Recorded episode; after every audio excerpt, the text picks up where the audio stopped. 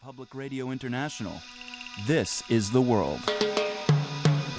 A co production of the BBC World Service, PRI, and WGBH Boston.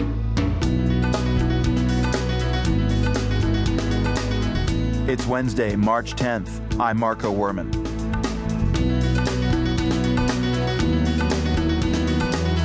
It's been two months since an earthquake struck Haiti, but President Obama says Haitians still need food, clothing, and shelter. With the spring rains approaching, those needs will only grow.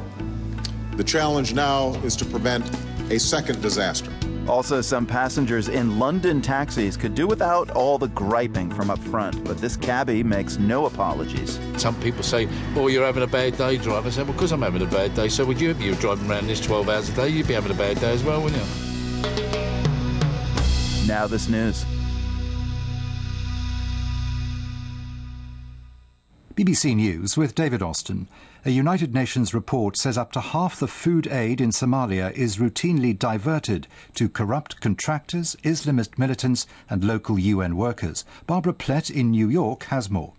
The report hasn't been made public yet, but its contents have been leaked to the press. It strongly criticizes the UN's World Food Programme, or WFP, which provides most of the relief goods. The report notes that WFP contracts for food transport are awarded to a few powerful individuals who operate cartels that sell the food illegally, and that some local UN workers also take a cut in the profits.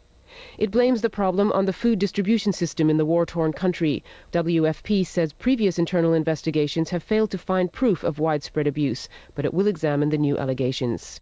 The Haitian President Rene Preval has met Barack Obama at the White House and expressed his gratitude for America's help to Haiti after the earthquake. They spoke in front of members of Congress and aid workers who were involved in the rescue efforts. Kim Ghattas reports from Washington. President Rene Preval thanked Barack Obama and the American people for all the material aid that flowed to Haiti after the earthquake, as well as the moral support which he said helped Haitians realize they were not alone. President Preval also called for the creation of a body within the United Nations to help with fast global response to earthquakes. He said the red helmets would be the humanitarian equivalent of the blue helmets, the UN's peacekeeping force. Police in central Nigeria have revised down to 109 the number of people they say were killed in recent ethnic violence near the city of Jos. The regional police chief said the previous official figure of about 500 dead had been fabricated. But the BBC's Caroline Duffield has just returned from one of the villages affected by the violence and says more than 100 people were killed there alone.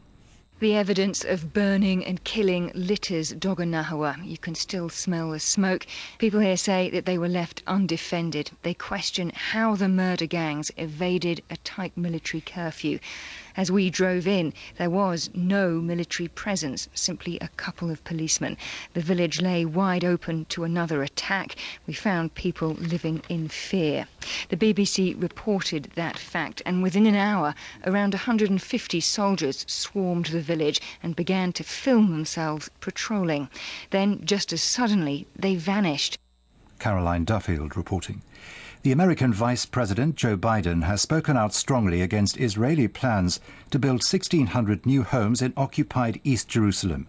At a news conference in Ramallah after talks with Palestinian leaders, Mr. Biden said the Israeli decision undermined the trust needed for profitable negotiations.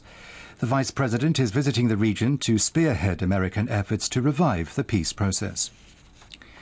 World News from the BBC. Two American missile attacks in Pakistan have killed at least 12 suspected militants. The attacks took place in the tribal area of North Waziristan near the Afghan border and were fired from pilotless aircraft or drones. The United States has been conducting a drone operation in the region against Al Qaeda and Taliban leaders. One of Austria's most senior Roman Catholic figures has said his church needs to examine the issue of priestly celibacy amidst continuing allegations of child sex abuse. The Archbishop of Vienna, Cardinal Christoph Schönborn, wrote in a newsletter of the Church's shame and said it needed to look at possible reasons for the abuse. These, he wrote, include the way priests are trained and social attitudes to sex.